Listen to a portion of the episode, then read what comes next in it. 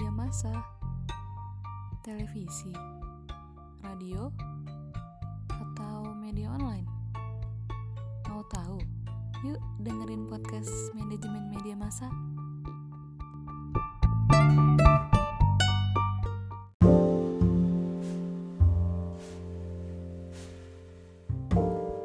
Manajemen media massa minggu pertama.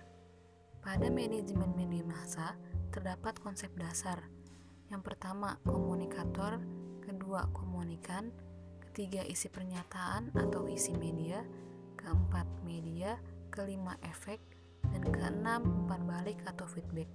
Komunikator dan komunikan saling berhubungan sebagai pengelola dan pengguna.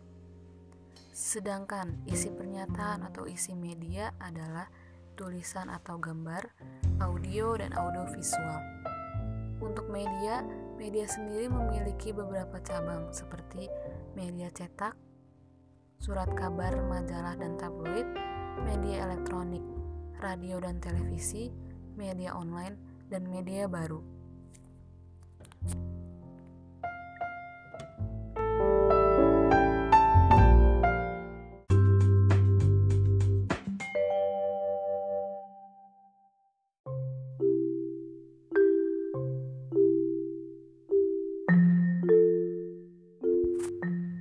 Dalam media terdapat pengelola dan produk.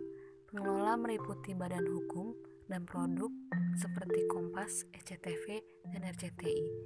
Contohnya, organisasi pengelola berupa penerbitan pers menghasilkan produk berupa halaman-halaman tercetak seperti surat kabar, majalah, dan tabloid.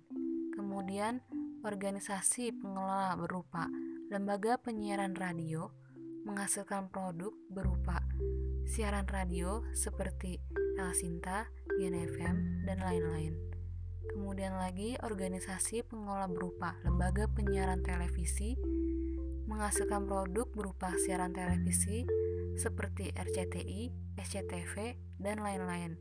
Dan yang terakhir, organisasi pengelola berupa konten provider atau media online menghasilkan produk berupa web konten seperti kompas.com dan lain-lain.